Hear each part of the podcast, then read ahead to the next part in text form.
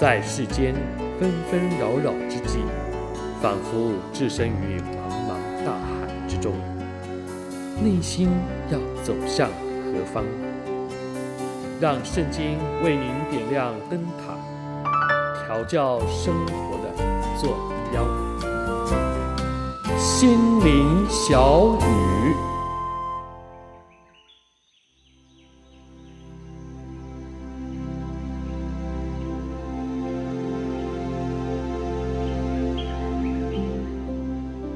亲爱的朋友，亲爱的弟兄姐妹，大家好！又来到心灵小雨的时刻，我是志阳。如果我们有孩子的家庭，一定都能够体会到任性到底是怎么一回事。记得啊，当我们家第一个孩子刚出生不久，听长辈说，孩子不能够太抱啊，如果一哭啊就抱，抱惯了呢，以后就会很辛苦。所以呢，当孩子哭的时候，若不是饿肚子，也不是尿不湿，就放着让他哭，哭一阵子呢，没人理，就会自动停下来了。有一次啊，我的孩子哭了，奶是喝过了，也打过嗝，尿布呢也没有湿，就是拼命的哭。我们就这样子放着让他哭，想说啊，按着老人家的经验，应该没过多久啊，哭累了呢就会自己睡觉。咋知道呢？十分钟没有停，二十分钟也没有停。哇，我们这都还可以忍受，但是呢，都快已经到一个小时了，还是没有停，而且啊，越来越厉害，好像都快要哭死掉一样。这下子啊，换我们纠结了。到了一个多小时，我们实在是受不住，哎呀，只好抱起他。哎，说来也奇怪，抱起来人就好了，但是呢，一放下来又开始哭。哇，我们就发现，原来孩子的任性。这么小就能够显出来了，我们只能承认，我们人真的很有限。很多的时候，对这种任性啊，我们实在没辙。但是我就想到，其实我们人对神何尝不也是常常这样任性呢？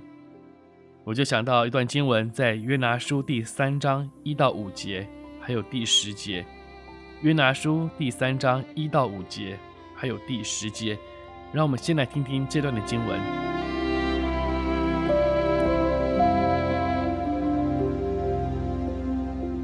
耶和华的话二次临到约拿说：“你起来，往尼尼微大城去，向其中的居民宣告我所吩咐你的话。”约拿便照耶和华的话起来，往尼尼微去。这尼尼微是极大的城，有三日的路程。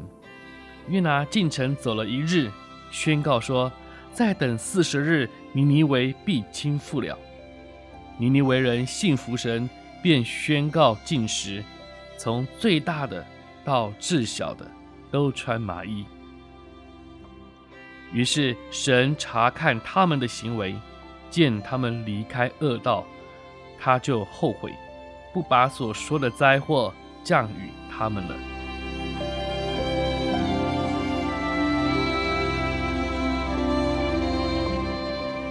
约拿这个很熟悉的故事，他就让我们体会到说啊，神如何去面对这个任性的约拿。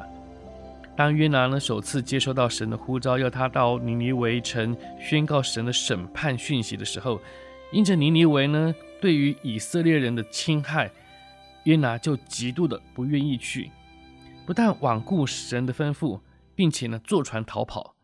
但神仍用他的办法，让这个任性的约拿。不得不顺服，而在这段经文当中，这是约拿再度的接收神的呼召。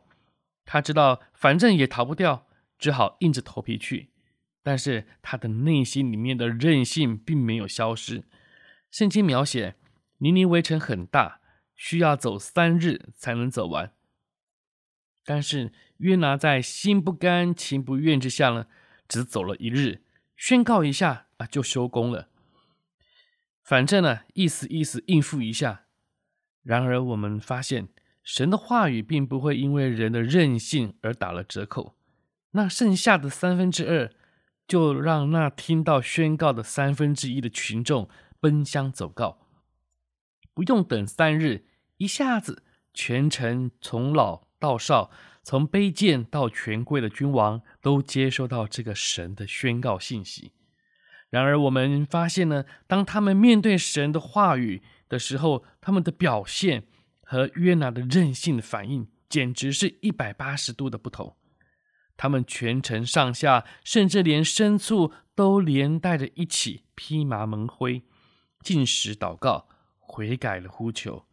因此，神就按着他们柔软悔改与顺服的心，将原先对付恶行的审判转移了。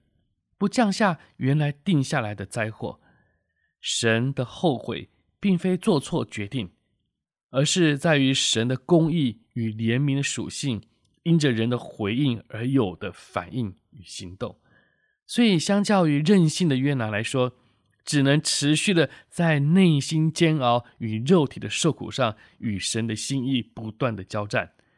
因此，我们可以从中学习到人的任性。并不能够拦阻神的心意与计划，但是人对神的心意有正确的回应，却能够使神转意，停止因为罪恶所导致的审判，而让我们能够经历到怜悯与恩典。或许我们人可能对人的任性没辙，但是神却不是，他的办法是能超越我们的任性。亲爱的朋友。亲爱的弟兄姐妹，不知道我们如今与神之间的是处在于任性呢，亦或者是在顺服当中？